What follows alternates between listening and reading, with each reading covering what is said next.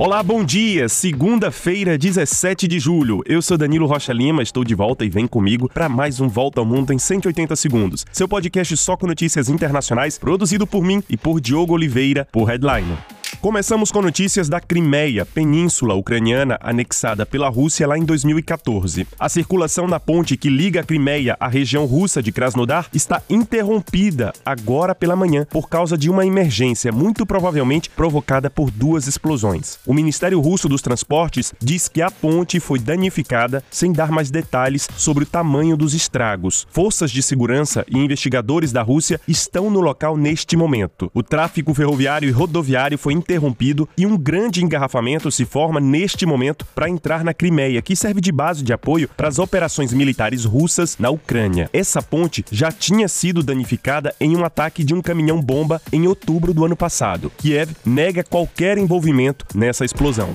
Enquanto isso, vence hoje, às 18 horas, hora de Brasília, o acordo de exportação dos grãos ucranianos assinado com a Rússia há um ano. O presidente russo Vladimir Putin não dá nenhum sinal de que vai renovar esse acordo que permitiu a exportação de 33 milhões de toneladas de cereais pelos portos ucranianos e via o Mar Negro, apesar da guerra. A Turquia e a ONU tentam mediar a renovação do acordo, que é importante, principalmente para os países africanos que vivem uma crise alimentar neste momento. Além disso, esse acordo afeta muito o preço dos alimentos em todo o mundo.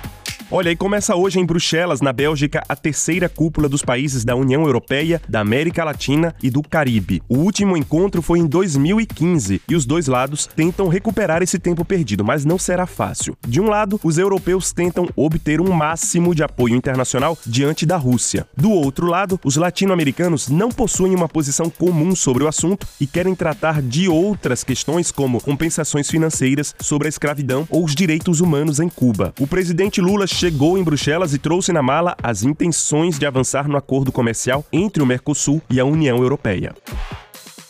Já os ministros das Finanças e diretores de bancos centrais do G20 se reúnem hoje na Índia e por dois dias. A reestruturação da dívida desses países e a recuperação econômica mundial são os principais assuntos da reunião. E o hemisfério norte do planeta inicia mais uma semana com recordes de temperatura. Em Roma, o termômetro bate 43 graus. Na ilha italiana da Sardenha, 48 graus. Enquanto que na Espanha, o país está em alerta com temperaturas que vão de 38 a 44 graus. A onda de calor também castiga os Estados Unidos e grande parte da China neste momento.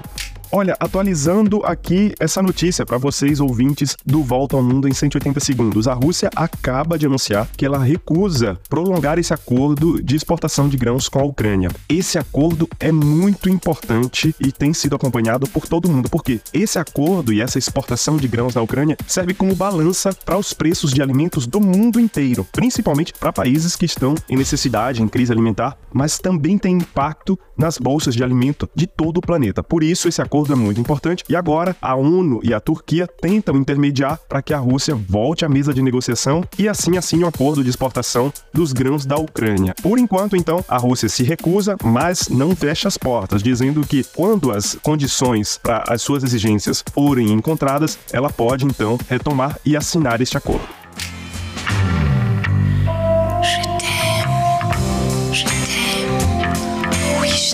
E nós terminamos o episódio de hoje homenageando Jane Birkin, a inglesa preferida dos franceses, morta ontem em Paris aos 76 anos. A cantora e atriz tornou-se um ícone da moda e da música e fez parceria musical e romântica com Serge Gainsbourg, como nessa música Je t'aime moi non plus dos anos 60.